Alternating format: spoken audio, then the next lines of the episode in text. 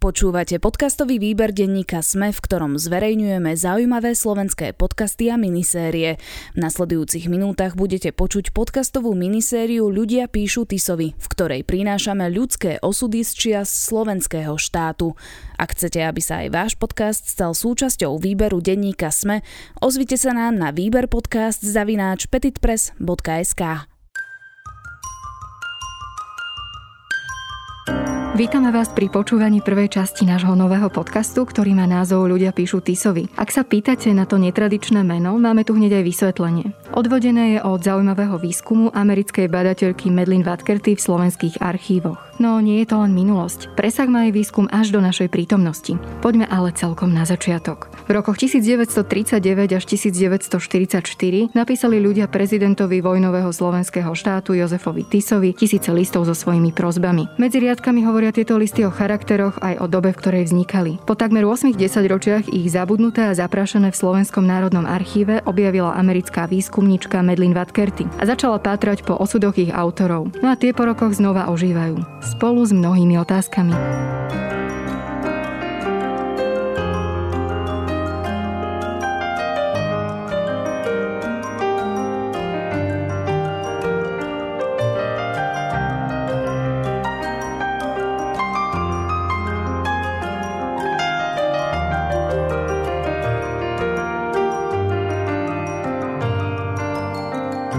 Medlin, ahoj. Ahoj. My sa s Medlin budeme stretávať v tomto podcaste pravidelne, pretože budeme hovoriť o osudoch ľudí z týchto listov, ale nebudeme tu ani zďaleka len my dve. V našom podcaste bude vždy pravidelným hostom tiež historik. Tentokrát je to Jan Hlavinka, ktorý pôsobí na Historickom ústave Slovenskej akadémie vied a je riaditeľom dokumentačného strediska holokaustu. V spolupráci s ním tento podcast aj vzniká. Ahoj Janko. Ďakujem pekne aj ja za pozvanie. No a do tretice tu vždy budete počuť aj špeciálneho hostia, ktorým je tentokrát vynikajúci psychiatr, spisovateľ, držiteľ prestížnej ceny Šandora Brodyho, doktor Peter Hunčík, s ktorým budeme hovoriť aj o hlbinách ľudskej duše.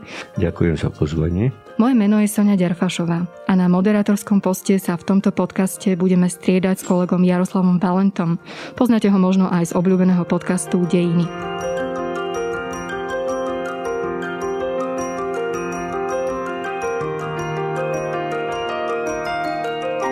Ešte dodám, že podcast, ktorý počúvate, vzniká pod hlavičkou dokumentačného strediska holokaustu. Podporilo ho aj americké veľvyslanectvo, týmto ďakujeme a uvádzame ho v tomto roku aj preto, že si v marci pripomíname tragické 80. výročie od začiatku deportácií židovskej komunity zo Slovenska.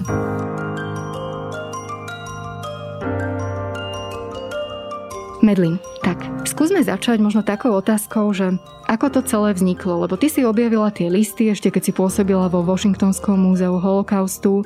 Začala si neskôr pátrať po osudoch tých listov, vrátila si sa k ním.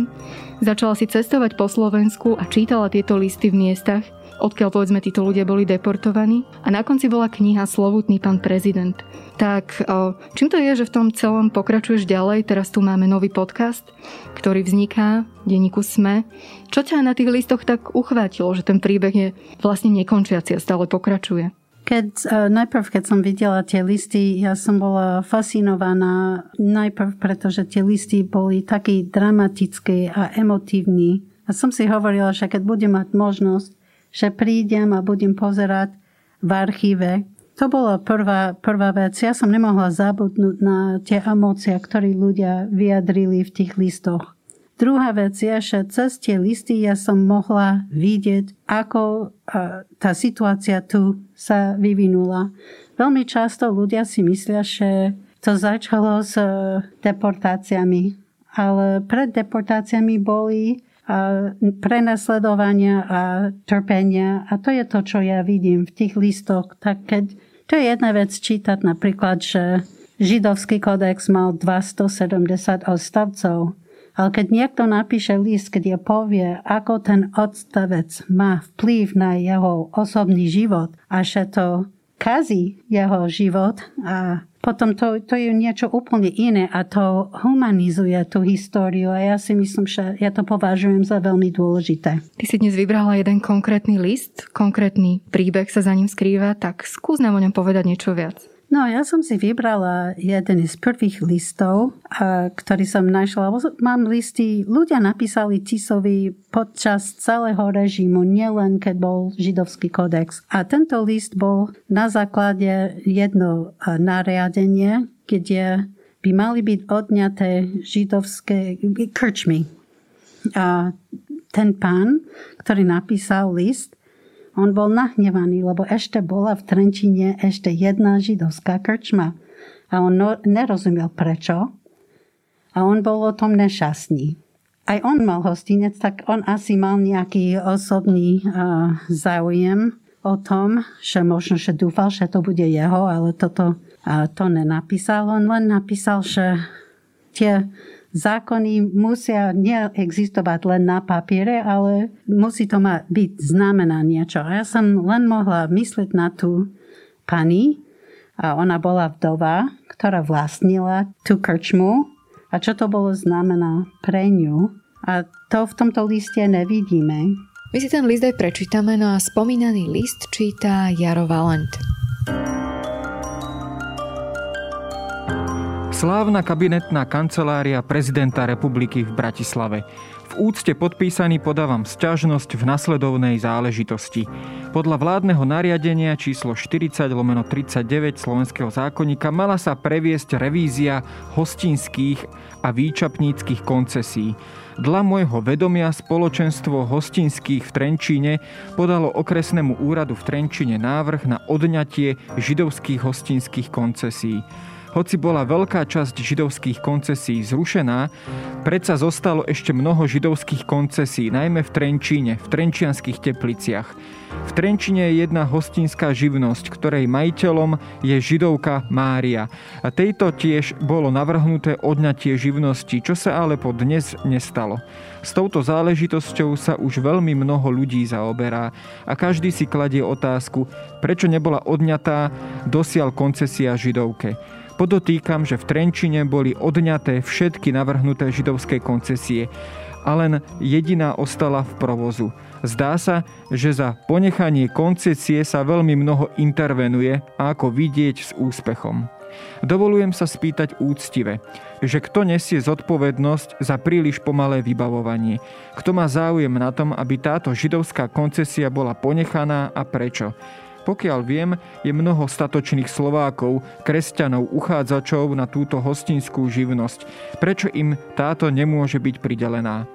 Takéto jednanie neposlúži slovenskej veci, ale naopak roztrpčovať bude mnohých roduverných Slovákov, ktorí právom očakávajú, že zákony slovenské neostanú len na papieri, ale bude sa podľa nich pokračovať do dôsledkov.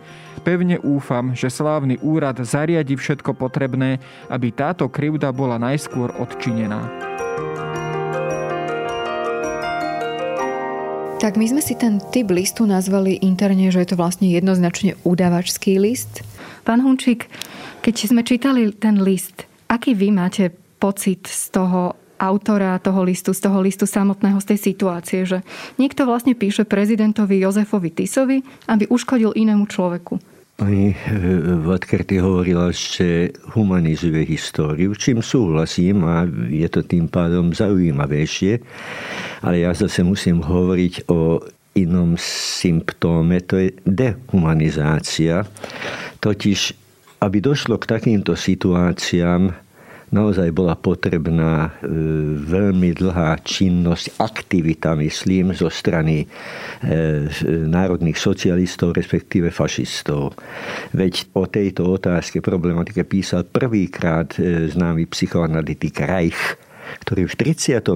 roku rozanalizoval presne tieto drobné úvodzovkách fenomény a napísal na to, že bude to postupný proces, najprv dojde k tzv. infrahumanizácii Židov a potom až k dehumanizácii Židov. A v tom prípade, ak sú už dehumanizovaní a ne, nepatrí to do homo sapiens rasy, nie je nás, je to iná rasa alebo iný, iná skupina, nie ľudí, ale živočíchov. V tom prípade všetko, čo sa napíše v rôznych listoch, veď to nebolo len na Slovensku, ale všade na svete, keď písali, to boli už e, ako samozrejmosťou. Veď prečo by mal potkan vlastniť niečo, reštauráciu napríklad. Ano, veľmi, veľmi zákerným spôsobom to bolo pripravené v Nemecku napríklad, ako najsám zakázali, aby Žid mohol vlastniť domáce zvieratka. Kvety nesmel e, vlastniť kvety doma, aby sa nestaralo kvety, totiž aby Nemec, ako bežný kresťan, alebo ako nazvem toho Nemca, toho normálneho vodzovka, aby si uvedomil, že ten tvor tam e, nepatrí k nám, totiž živočích nemôže vlastniť domáce zvieratka. A postupne týmto spôsobom sme dospeli k tomu, čo je problematika aj tohoto listu. Veď to nepísal ako proti nejakej osobe alebo proti nejakej e, rovnocennej e, osobe, tak to myslím, ale písal list proti niekomu, kto vlastne nepatrí ani do našej kasty. A tam samozrejme všetko je povolené a dovolené a to rozhorčenie, že e, ono to má a ja to nemám, to vyzerá celkom, celkom normálne. To je tá podstata veci, že to bola nová norma v týchto spoločnostiach. Janko, na tej dehumanizácii, o ktorej hovorí aj pán doktor Hunčík, sa podielal aj slovenský štát, ľudácky režim celým svojim fungovaním a inštitúciami a rovnako inštitútmi. Ten písateľ toho listu spomína aj jeden konkrétny právny predpis, to bol myslím, že 40 lomeno 39 zbierky nariadení. O čo išlo konkrétne?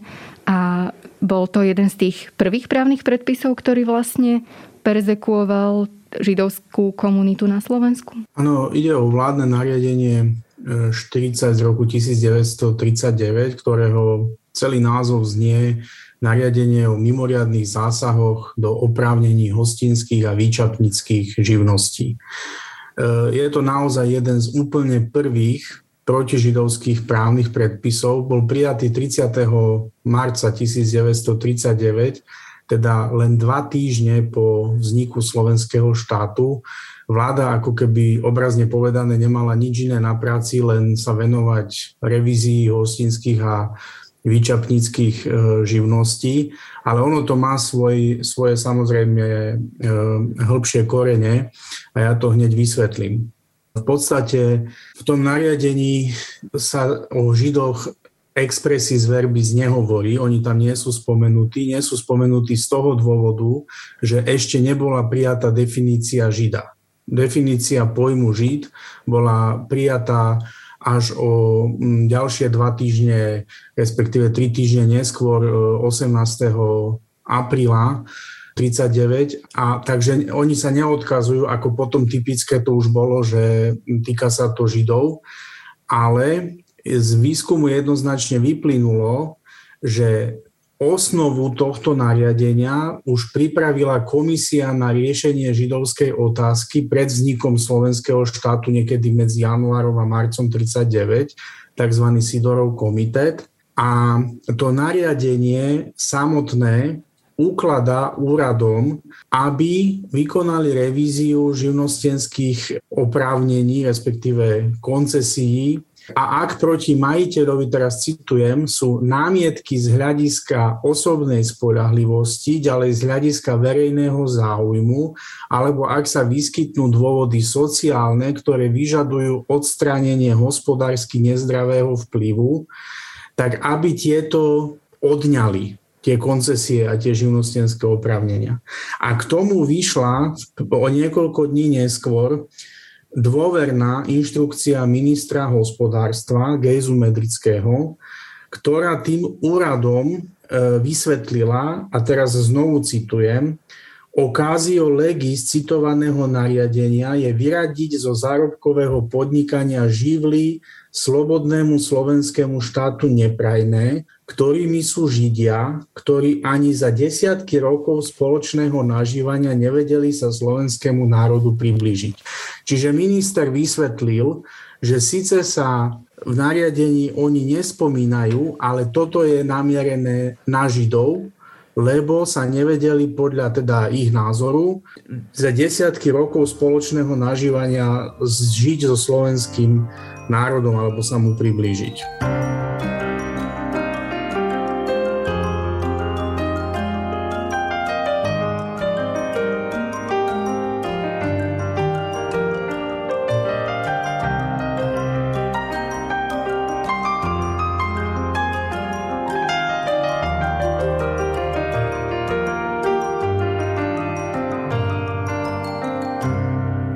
Tie výroky ľudákov, radikálov, napríklad o tom, že židovskí krčmári sú skázou slovenského národa, to hovoril napríklad aj Alexander Mach.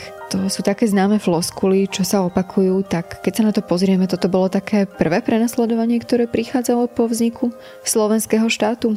Tu vidíme hneď, že niekoľko momentov. Prvý moment, dva týždne po vzniku štátu ľudácky režim udrie prvýkrát proti e, židovským podnikateľom tak masovejšie a to je vlastne e, vyberie si skupinu hostinských a, a e, teda majiteľov krčiem, respektíve tam spadali aj, aj e, hotely, takže hotelierov hostinských a a krčmárov. Druhý moment, ešte nemá zadefinovanú definíciu žida, tak e, to minister vysvetlí, že to si nevysvetľujte tak halabala, toto je namierené proti židom.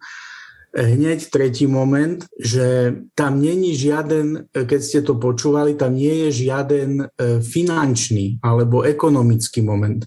Tam sa hovorí o verejnom záujme, o dôvodoch sociálnych a odstranenie hospodársky nezdravého vplyvu. No to keď začne režim rozprávať o verejnom záujme, tak treba veľmi zbystriť, lebo, lebo čo je verejný záujem? Hej? Oni definujú, čo je verejný záujem a to zadefinovali vlastne v tej dôvernej inštrukcii ministra.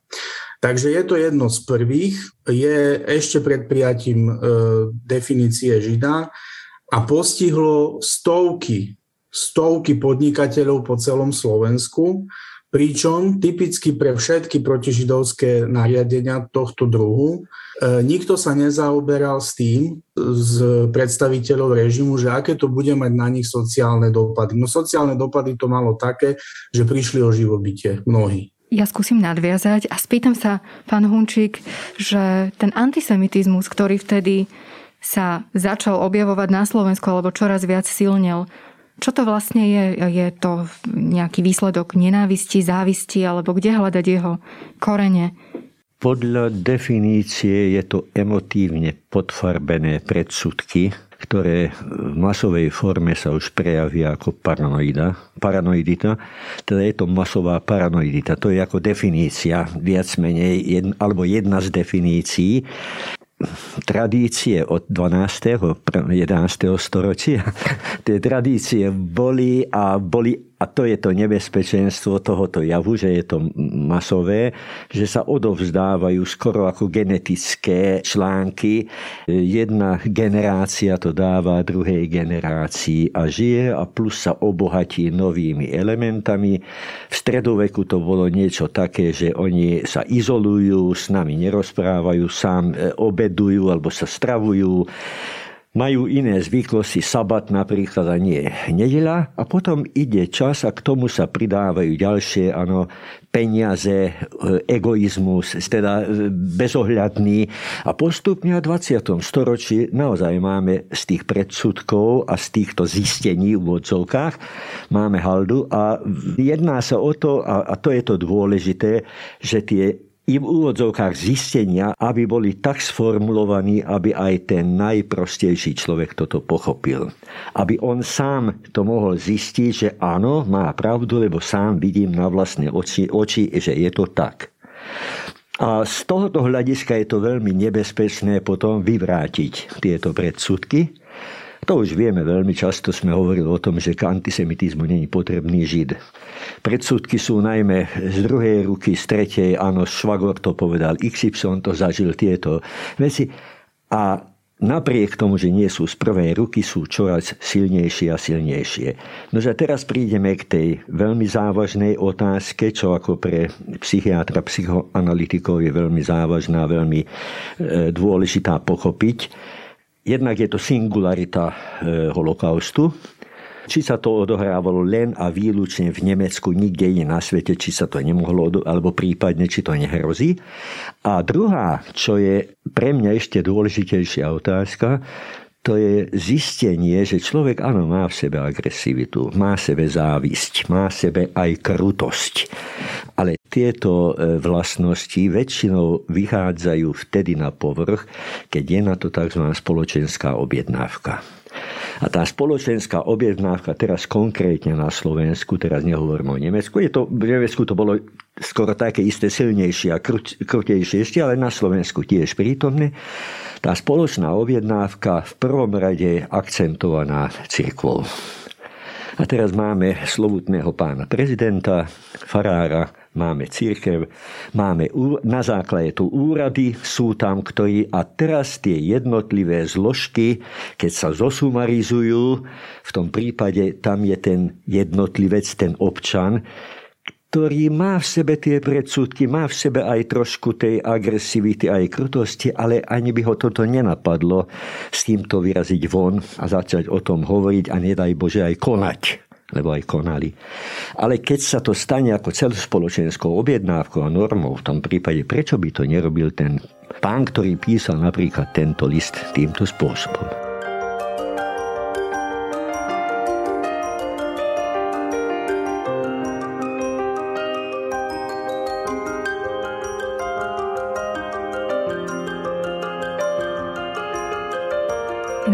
To, čo povedal pán Hunčík. Naozaj to išlo z vrchných poschodí toho slovenského štátu. To je paradox, že prezident a katolický kňaz a takéto miluj bližného svojho v praxi. Aká bola odpoveď prezidentskej kancelárie Jozefa Tisa na tento list? Lebo naozaj oni už postupne vytvárali podmienky na to, aby sa niečo takéto začalo diať. Vlastne asi ten list je naozaj len výsledkom tej spoločenskej klímy, atmosféry v tej dobe.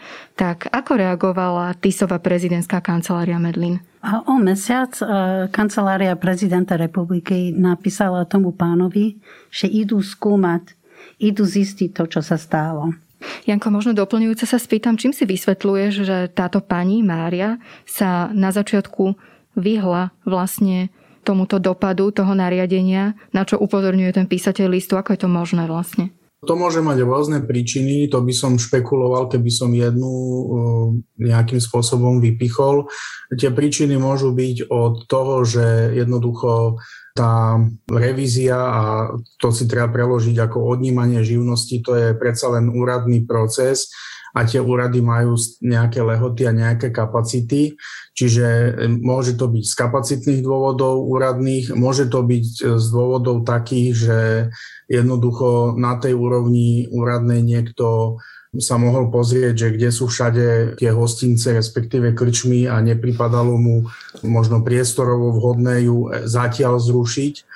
Čiže tam môže byť celý rád rôznych e, dôvodov a historik by sa mal vyjadrovať, až keď vidí konkrétny prámeň, že aký je to ten konkrétny dôvod.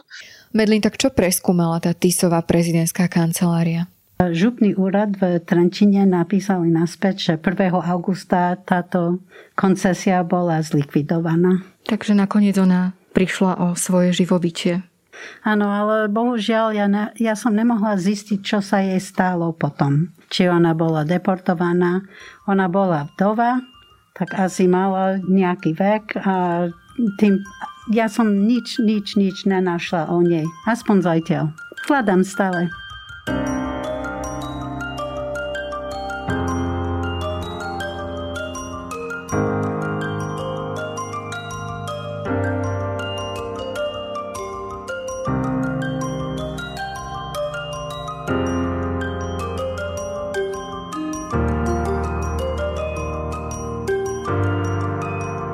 Janko, tá spomínaná žena asi nebola sama.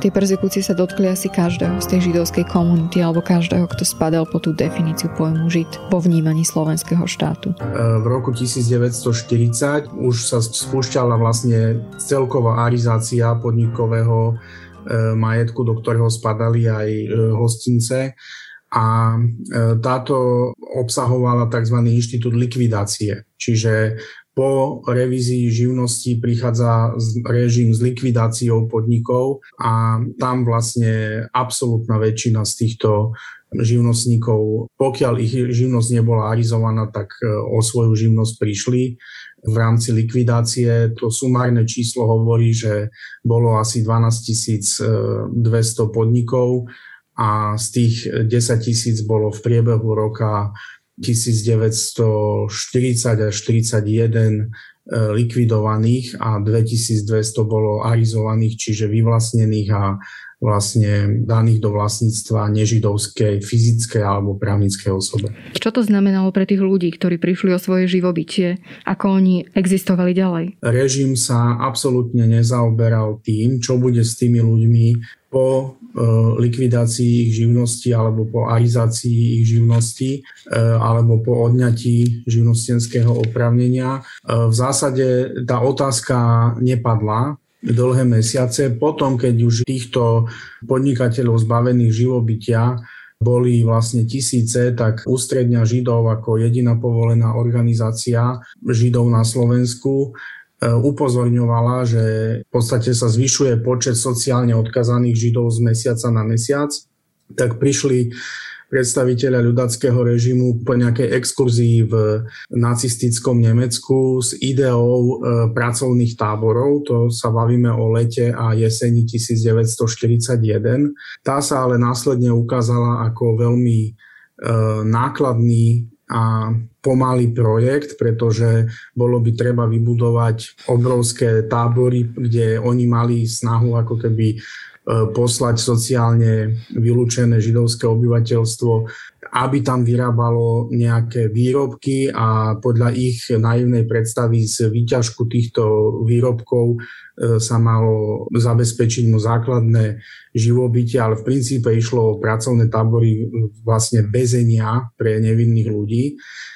No a keďže zistili na jeseň 1941, že toto by trvalo e, dlhé mesiace a bolo veľmi nákladné, stávali sa vtedy serecký tábor a novácky tábor, tak sa dohodli následne s predstaviteľmi Tretej ríše, že slovenské židovské obyvateľstvo bude e, deportované a e, ako vieme, v marci 1942 boli spustené deportácie Židov s jediným motivom, myslím, zo strany slovenskej a to je zbaviť sa sociálneho problému, ktorý vytvorili e, arizáciou židovského majetku.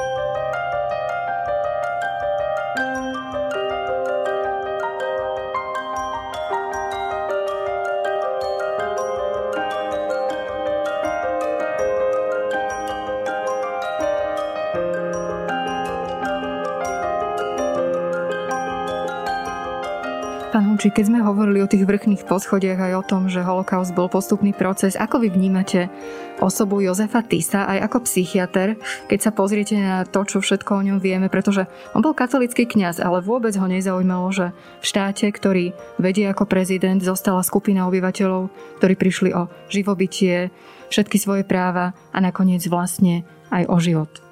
V podstate zase hovorím také čudné výrazy, keď poviem, že z jeho hľadiska to bolo normálne. Áno, tak e, kresťanstvo po vzniku asi 3 storočia nemá žiadne problémy so Židmi, totiž kresťania boli Židia. Áno, apoštoli a všetci boli Židia a chodili až e, po smrti Ježiša do synagógy. Keďže sa nepodarilo získať väčšiu masu Židov na kresťanskú stranu, tak apoštol Pavel začal u pohánov, e, u pohánov šíriť kresťanskú ideológiu. No a vtedy vznikol ten prvý stupeň, alebo to je ten tzv. antijudaizmus. Ktorý antijudaizmus dá sa z tohoto hľadiska pochopiť, že kresťanstvo potrebuje určité signifikantné znaky, prečo sme vznikli, prečo sme dôležití, v čom sa líšime. Ano? Tak môžeme chápať antijudaizmus aj takto, že oni nič vlastne nechceli len povedať, že my už máme Ježiša, oni Mešiáša ešte stále čakajú a tak ďalej a tak ďalej. Ale ako náhle do toho procesu antijudaizmus nastúpi aj byrokrácia a moc a vládna moc, aj politická moc, tak to myslím, z toho vznikne ten antisemitizmus, čo je celkom iná vec, by som povedal. Tiso ako, ako verný kresťan vyrastal v tomto ovzduší a v tomto svete, kde Žid až do druhej poloviny 60. 20. storočia, ak sa dobre pamätám, keď sa Vatikán rozhodol, že niektoré vety treba vyňať e, z katolickej omše, Žid ako nepriateľ boli tam prítomní. Boli tam prítomní ako ľudia, ktorí rozvracajú svet a týchto ľudí nejakým spôsobom treba eliminovať. Zase sme tam u tej tzv. normalite, že pre prezidenta Tisu to bola ako služba, normálna služba v prospech katolickej cirkvi. Že to celkom nebolo pre katolickú cirkev taká normálna vec, o tom svedčí samozrejme to, že Vatikán už určitými spôsobmi mu naznačil nepriamým spôsobom, že toto už je veľa. Áno, ale žiadne rázne nie sme nepočuli ani, ani z Ríma. To je jedna časť tej odpovede. A druhá časť je veľmi zaujímavá e, vec, ak dovolíte toto ešte. Ak sa dobre pamätám, to bol Snyder, ten historik, ktorý porovnával e, osud Židov deportácie v krajinách, kde Nemci ponechali byrokráciu, Holandsko napríklad a západ, väčšinou západne, aj vo Francúzsku šťastí, Belgicko a tak ďalej. A tá byrokrácia ďalej mohla pracovať a medzi krajinami, kde byrokrácia nebola ponechaná a krajina bola totálne zničená, Poľsko napríklad, áno, Ukrajina. Že tam oveľa viac Židov sa podarilo deportovať a zničiť, totiž krajiny, kde teda ostala byrokrácia, hociakým spôsobom, ale byrokracia to nejakým spôsobom to bránila. Spomalila, bránila a tam boli aj také veci, že súcit, veď môjho suseda a tak ďalej. Tie ľudské normálne stereotypie zostali. No a teraz prídeme na Slovensko. Slovensko bolo ako satelit bábkový akože štát, ale byrokracia bola ponechaná. A napriek tomu, že tuto existovala byrokracia, deportácia, nenávisť a celý tento pochod prebiehal tak, ako napríklad v tých krajinách, kde byrokracia nebola ponechaná. To znamená, že sú tu nejaké etnošpecifické veci, napriek tomu, že sa snažíme to vysvetliť, že tá etnošpecifita to je dosť taká problematická záležitosť, ale predsa tá, tá a, a, v čom to, a v čom to vidím teda ja, akože príčinu? E, viete, zase u Nemcov to pátrali a kolega Winnicott napísal, že nemecký národ bol nezrelý. Nemecko vzniklo 1871, Bismarck, poznáme to, prehrali vojnu potom, ešte stále nebol to taký zrelý západoeurópsky národ a hovorí Vinkout, veľmi ľahko, alebo pomerne ľahko je nejakými patetickými rečmi a nájsť toho nepriateľa a potom e, mobilizovať celý národ alebo celý štát. A nad tým som rozmýšľal, že z tohoto hľadiska Slovensko bolo veľmi, veľmi podobné. Ako nezrelý, nezrelý občania, ako nezrelý mladý štát, ktorý sa stiažuje a priori. Maďari tisíc rokov nás utláčali, potom od 18. do 30. Beneš Masaryk. A teraz sme tu, máme vlastný štát, ale ešte stále máme tých nepriateľov. A nepriateľov, teda o liberáloch vtedy sa veľa nehovorilo, ale nepriateľ samozrejme to boli e, úradníci, ktorí boli poslaní naspäť do Čiech, to poznáme, áno. Maďari to bolo normálne, že to sa otrhlo, teda vo maďarskú menšinu sa nejedno len okolo tej Nitry ale nepriateľ, ktorý ostal medzi nami, to je ten Žid. No a keď toto bereme, tradície, ten nezrelý štát, e, vplyv cirkve dáme dokopy, tak to je bohužiaľ priveľa. To je priveľa. A potom už celá záležitosť sa dá pochopiť oveľa ľahšie ako v iných prípadoch. Akým spôsobom sa ale podarilo vlastne predstaviteľom ľudáckého štátu posunúť vnímanie bežných ľudí? Lebo spomínali ste, že ty som mal naozaj posunuté hranice toho normálneho vnímania alebo tej normy, že čo je správne, čo nie. Ale predsa tí ľudia, mnohí, žili s tou židovskou komunitou a preživší spomínali napríklad pán Bachnár, že v Topolčanoch pred vojnou boli veľmi dobré vzťahy. Potom sa stali tie veci, ktoré sa stali. Vieme, že keď sa tam tí ľudia vrátili, tak bol ešte topolčianský pogrom. Dokonca na tých preživších. Tak ako sa tomu režimu podarilo toto v tých ľuďoch vytvoriť, takéto, takúto zášť voči svojim bývalým susedom, priateľom? Poznáte tie e, e, výskumy, tie výskumy, čo robil Milgram, čo robil Zimbardo, Ale sú aj jemnejšie v úvodzovkách výskumy, napríklad Solomon Ash robil výskum, že výskumným osobám, respondentom ukázal čiaru, kratšiu a dlhšiu čiaru a mal tam svojich agentov v tej skupine, respondentov, ktorí tvrdili, že e, nie je rozdiel medzi čiarami, sú obidve rovnako dlhé. A cirka 60% respondentov na základe toho tlaku, že tam boli tí ľudia, ktorí boli akože agentmi výskumníka, ktorí nahlas presviečali, že to je nenormálne, že to vidíte takto. Nie je tam žiadny rozdiel, o čom hovoríte. Po určitom čase ako 60% ľudí toto, s týmto súhlasila. Áno, jedná sa o stejné čiary a všetko je v poriadku. Táto sila spoločnosti, tá masová sila, ako som hovoril, že masová paranoida tiež nesmierne silná veľmi ťažko odolať. Naozaj potrebujete silné osobnosti k tomu, rázne, ktorí sú na to pripravení, že budú bojovať. Poznáte ten, iste, že poznáte tú fotku 1935, eh, Hamburg, keď púšťajú na vodu tú novú loď a teraz tam 1500 či koľko robotníkov lodenice hajlujú a tam je jeden jediný človek, ktorý, eh, ktorý tam nehejluje. No to si predstaviť, že dovoliť toto, že aká osobnosť musela mať ten človek, ktorý tam nehejloval, ktorý to dokázal, to je naozaj rarita. Ináč jeho osud bol taký, že za niekoľko dní sa dostal do Dachau, e, celá rodina, všetko a, zomreli, a všetci tam zomreli v koncentračnom tábore.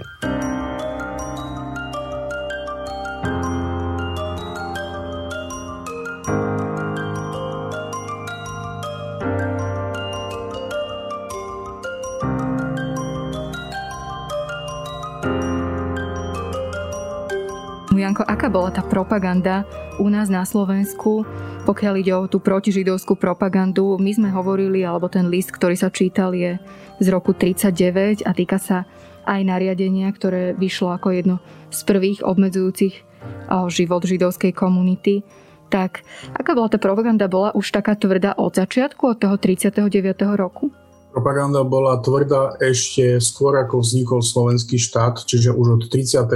roku, lebo ľudácky režim bol, sa postupne etabloval od jesene 1938, od 6.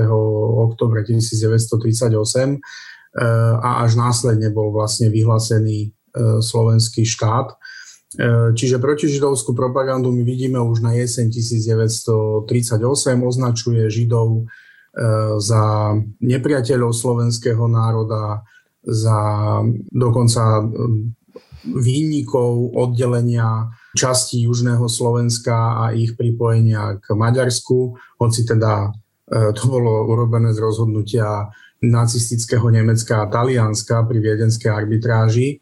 No a aby som konkretizoval presne k tomuto prípadu, o ktorom sa dneska bavíme, tak e, ja tu mám taký úryvok z denníka Slovak, ktorý komentuje presne toto nariadenie o revízii hostinských a výčapníckých živností takto, citujem.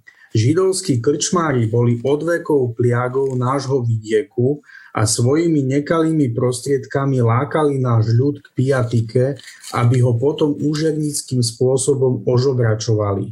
Tomu bude koniec a kresťanskí živnostníci s kresťanským ľudom zariadia si svoj pomer a vzťah po kresťansky.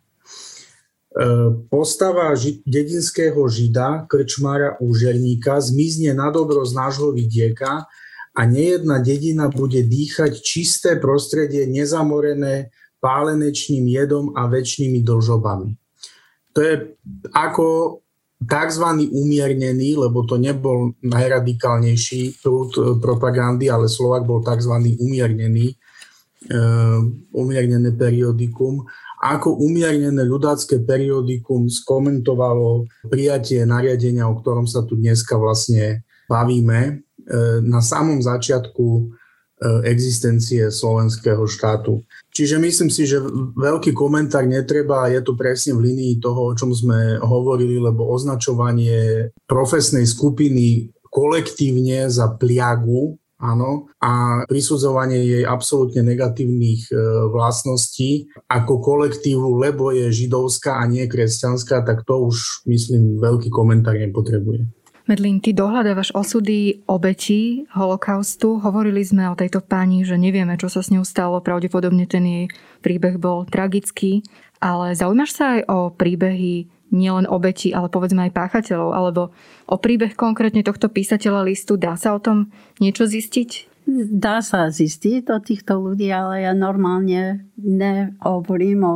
Občas ja som len zvedavá a chcem vedieť, čo sa dá vedieť o tomu človeku, ale normálne o tom nehovorím veľa, nepíšem o tom, pretože ten človek určite už nežije, ale má potomkov a ja by som mohla robiť trapas niekomu a, alebo problémy pre niekoho, tak normálne občas zo zvedavosti to skúmam, ale nerobím nič s tou informáciou a v tomto prípade som neskúmala.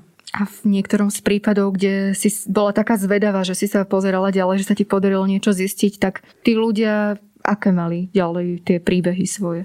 Oh, to, je, to je zaujímavá otázka. Raz som čítala niečo, jeden pán, ktorý chcel arizovať židovský majetok, on bol veľmi nahnevaný, že to nedostal a napísal, že jeho deti nebudú mať biely chleb. A ja som začala pozerať, na kto boli tie deti a, a som zistila, že on mal 5 detí a ja som, potom som prestala. Ja som si hovorila, že na čo je to dobré. Čo urobím s tou informáciou? Ty si prečítala stovky takých listov. Koľko je tam listov podobných, ako je tento, kde píše niekto, kto chce uškodiť inému človeku?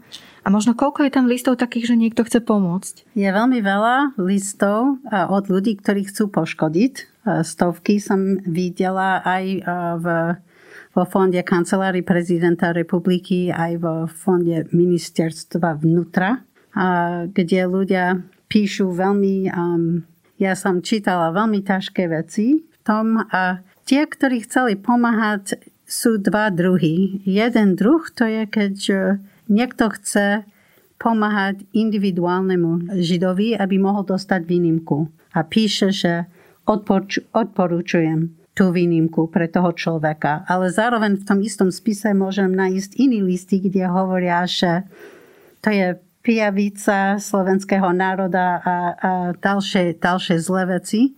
Raz som videla jednu petíciu, kde jedna celá dedinka podpísala, že podporujú výnimku jedného spoluobčana, žida.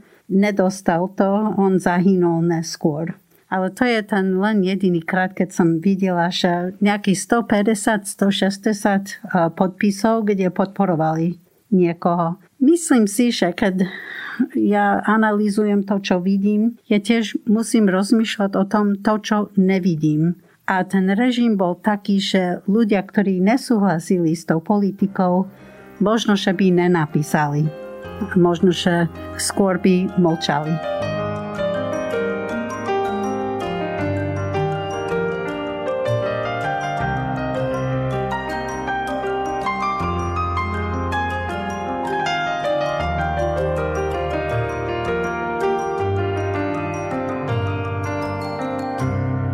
Pán Hunčík, bola to rozhodne hraničná situácia, keď hovoríme o tej dobe. Čo rozhoduje v takýchto situáciách? Či človek sa zachová ako hrdina, alebo ako zbabelec, či pomôže, alebo ublíži? Je to nejaká naša mentálna výbava, náš charakter? Ak sa dobre pamätám, to bol Sokrates, ktorý napísal onoho času pred 3000 rokmi, že človek má v sebe všetky tie vlastnosti, aj tie najhroznejšie vlastnosti, aj tie pekné, milé vlastnosti. E, závisí to od situácie. A to je tá dráma potom, že Antigone svojho vrata môže pochovať, nemôže. To sú situačné drámy a sociálna psychológia presne toto skúma individuum, na jednej strane aj interakcia so spoločnosťou, spolo- požiadavky z tejto strany strany a názory toho individua, ktorí dosť často sa dostanú do konfliktu s požiadavkami tej spoločnosti. To, že to máme v sebe, to znamená, s týmto nevieme, čo urobiť. Ale že obrovský význam má potom edukácia, správanie sa, školstvo, ale aj príklad, čo rodičia e, dajú svojim deťom, ako sa vyjadrujú. Tie predsudky ako ich odovzdávame, odovzdávame, vôbec si neodovzdávame, či ideme hodnoti, hodnotiace predsudky dávame hneď, lebo sú aj také, ktoré sú oveľa nebezpečnejšie, keď je to hodnotiace. Ano, veď poznáš toho špinavého žida. Toho, ano, už hodnotiac. Hodnot to znamená, že každý, ktorý je tam, e, každý žid patrí do tejto skupiny, on je ten špinavý, ten smradlavý. A toto e, píšu viacerí psychoanalytici, že toto má niekoľko storočnú tradíciu.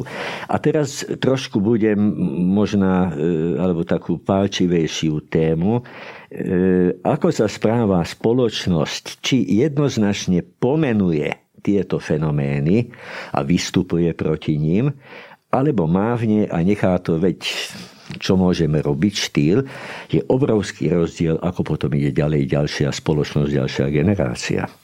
Pomenovať týchto, že boli zločinci, myslím vedúci, a odsúdiť nie jedného, nie dvoch, ale jasne a zretelne, to je alfa a omega to je to kondicio sine qua non. Keď ich necháte, tak v prípade stane sa to, čo mi povedal priateľ Tomáš Lang, nedávno interviu mal a povedal, e, gardista nastúpil do vlaku v Nových zámkoch a vystúpil ako partizán z vlaku v Dunajskej strede. A spoločnosť to akceptovala, veď čo tam vlastne robili? Čo robila tá pani, ktorá napísala takýto list? Veď ona chcela len živobytie zabezpečiť svoje rodine, nič tam mimoriadného nebolo. No a teraz, čo hovorím ako dnešná doba, tie tajné alebo latentné znaky týchto predsudkov aj antisemitizmu. A dávam ešte posledný príklad z toho Maďarska. Do 44. roku Maďarsko sa správalo ako výnimočne z Hitlerových partnerov nedeportovali ani jedného žida. Bola nejaká záležitosť v 41. ale nechcem o tom hovoriť. Teraz hovorím o masovej deportácii. Ako náhle sa uvoľnia tie, tie reťaze, tie spojenia, ten národ z jedného dňa na druhý deň sa správa ako ako zvieratá skoro. Veď tam sa napísalo jasne, viackrát sa písalo o tom, že prišiel Eichmann s malou skupinou 20 ľudí a bez aktívnej, veľmi aktívnej spolupráce zo strany e, byrokrácie, maďarskej byrokrácie by to neexistovalo, aby to mohol urobiť teda deportáciu 437 tisíc židov. Lenže toto malo zase to pozadie. Numerus clausus ešte prijatý v 1920 a potom tá spoločnosť žije v tom latentnom antisemitizmu, ktorému stačí potom jeden takýto, takýto znak a teraz už poďte a robte a správajte sa tak, ako to cítite vo vnútri. A naraz sa zistí, že skoro všetci cítime vo vnútri tú nenávisť, tú krutosť, o ktorej sme hovorili na samom začiatku a to je viac menej dokázané. A preto sa bojím, keď počúvam správy toho Šoroša a Šoroš čo robil. A čo, každý z nás vie, ktorý má t- trošku citlivosť, že pod Šorošom sa nerozumie George Šoroš ako osoba, ale medzinárodné židovstvo. Že to je tá osa New York, Tel Aviv, Budapešť, rôzne teórie na to. To znamená, že pozor na to.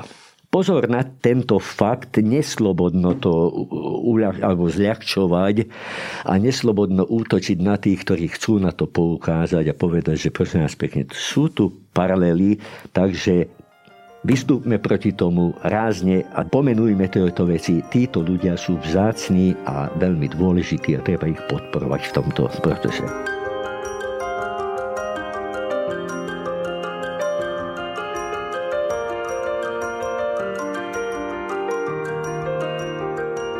Pán Hunčík, ja na vás nadviažem aj poslednou otázkou, ktorá bude pre všetkých našich hostí. Keď som pred pár rokmi robila rozhovor s divadelným hercom Ernestom Šmálikom, ktorý bol strýko Milana Lasicu a prežil aj nacistické väznenie, aj komunistické, hovoril takú vec, že, takú vetu, že doby sa menia, charaktery zostávajú. Tak má tento list, ktorý sme dnes čítali v niečom presah, aj do dnešnej doby? Alebo to len súhrn mŕtvych písmen? Janko? Ja si myslím, že v tom liste je hneď niekoľko rovín, ktoré určite mm, sa prejavovali aj v neskorších obdobiach e, našich dejín, aj za socializmu, aj po 89. roku. Vo výskume holokaustu to voláme, že lokálny agresor. Človek, ktorý napísal tu tento, tento list, je v podstate lokálny agresor, ktorý útočí na potenciálnu obeď perzekúcie na osobu, ktorá je režimom označená za nežiaducu alebo, alebo nejakým spôsobom škodiacu dokonca. Toto som ja osobne videl vo výskume aj v období socializmu a neviem, či kolegovia, ktorí skúmajú obdobie po roku 89, tiež sa nestretli e, s rôznymi údaniami a s rôznymi útokmi tohto typu aj v e, tomto neskôršom období. Čiže to je jedna rovina. Ten presah tam jednoznačne je. Tá lokálna agresia, ona nepotrebuje E, len konkrétny režim. Ona sa môže prejaviť e, hoci kedy. Potom ďalšia vec je, že ľudia, nie z tohto listu ako historikovi vychádza, že tam je silná motivácia asi aj e, vo vzťahu k tej konkrétnej živnosti a koncesii nejako ju získať, lebo tam medzi riadkami to na mňa tak pôsobí. Snaha obohatiť sa pod vplyvom dobovej politickej objednávky alebo politického režimu tu tiež vidíme bez ohľadu na slovenský štát aj v povojnovom období, aj neskôr vždy sa e, objavuje snaha získať profit vzhľadom na, na konkrétnu situáciu.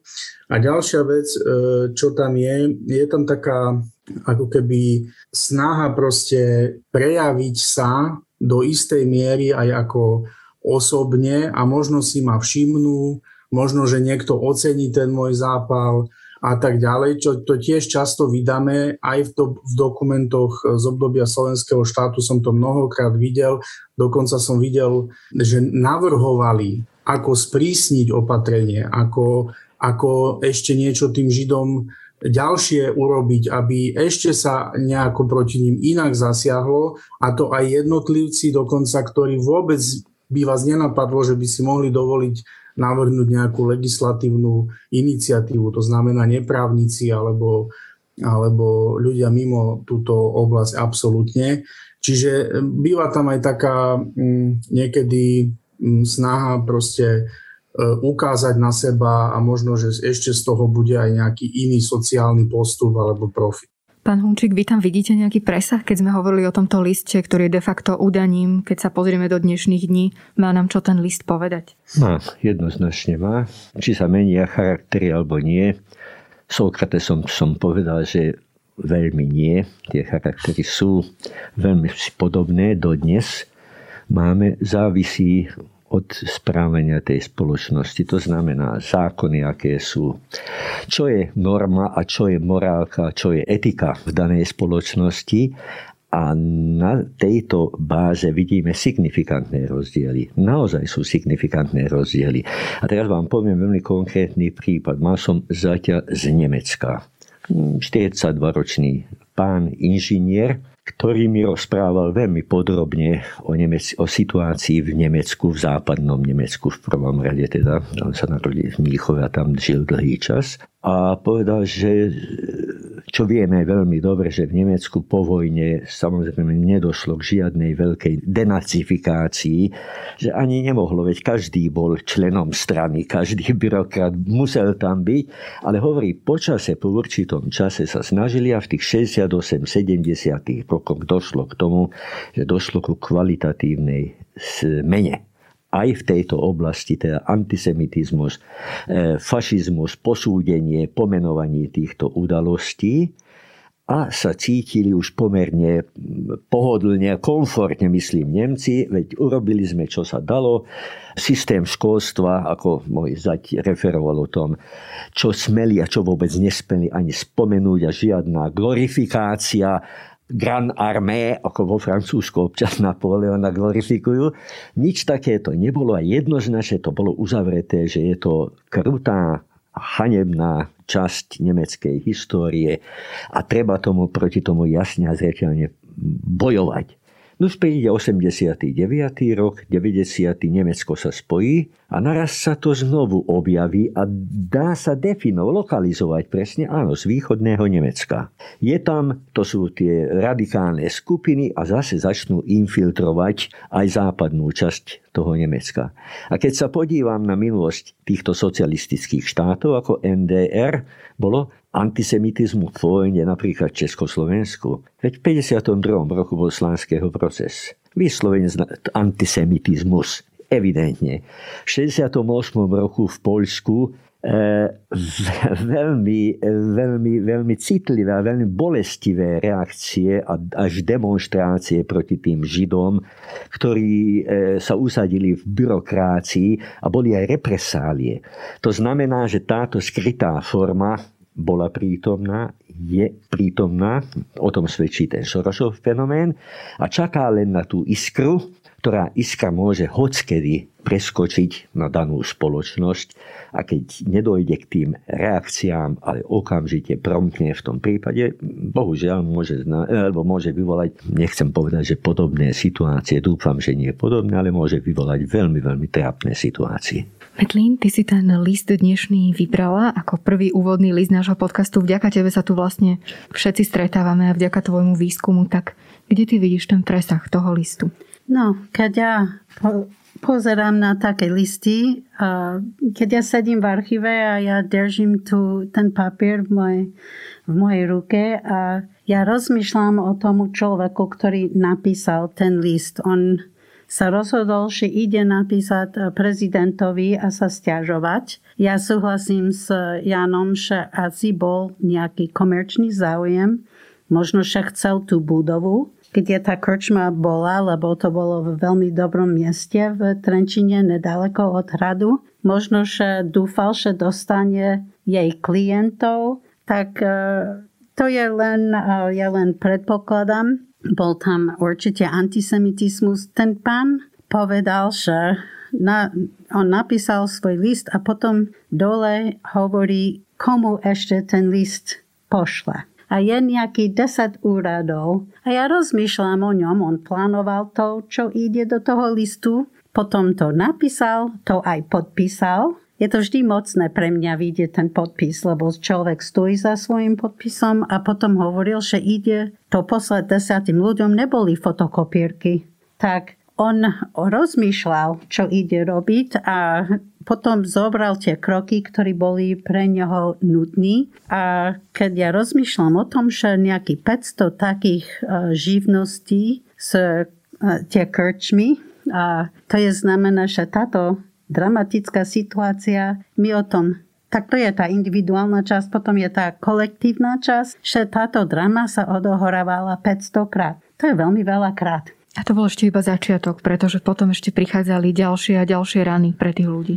Áno, a to je prečo som si vybrala ten list, lebo bolo to napísané jeden z prvých, medzi, medzi prvými listami, ktorý som uh, videla. A robilo to na mňa dosť veľký dojem. Naozaj aj ten list čiastočne potvrdzuje alebo potvrdzuje, že holokaust sa nezačal tými deportáciami ani plynovými komorami, ale začal sa všetkými po postupných krokoch. Áno, súhlasím s pánom doktorom Hunčíkom, že tá dehumanizácia, tá infrahumanizácia to, potom to dovolilo ten uh, sociálny smrt, ktorý tie ľudia prežili predtým, než boli deportovaní. A toto obdobie je veľmi tragické.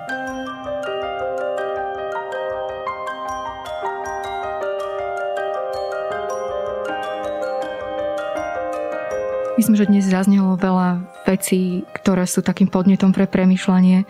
Náš podcast je už vlastne na konci a veľmi pekne sa chcem poďakovať všetkým našim hostom, pánovi doktorovi Petrovi Hunčíkovi. Ďakujem za pozvanie. Historikovi Janovi Hlavinkovi. Ďakujem pekne aj za pozvanie.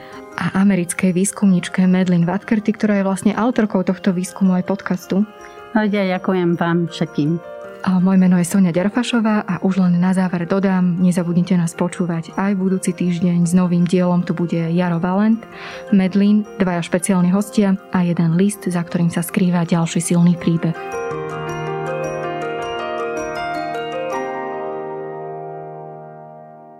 Aj vy máte pocit, že história je divadlo, ktoré sa stále opakuje, len občas mení obsadenie a kulisy?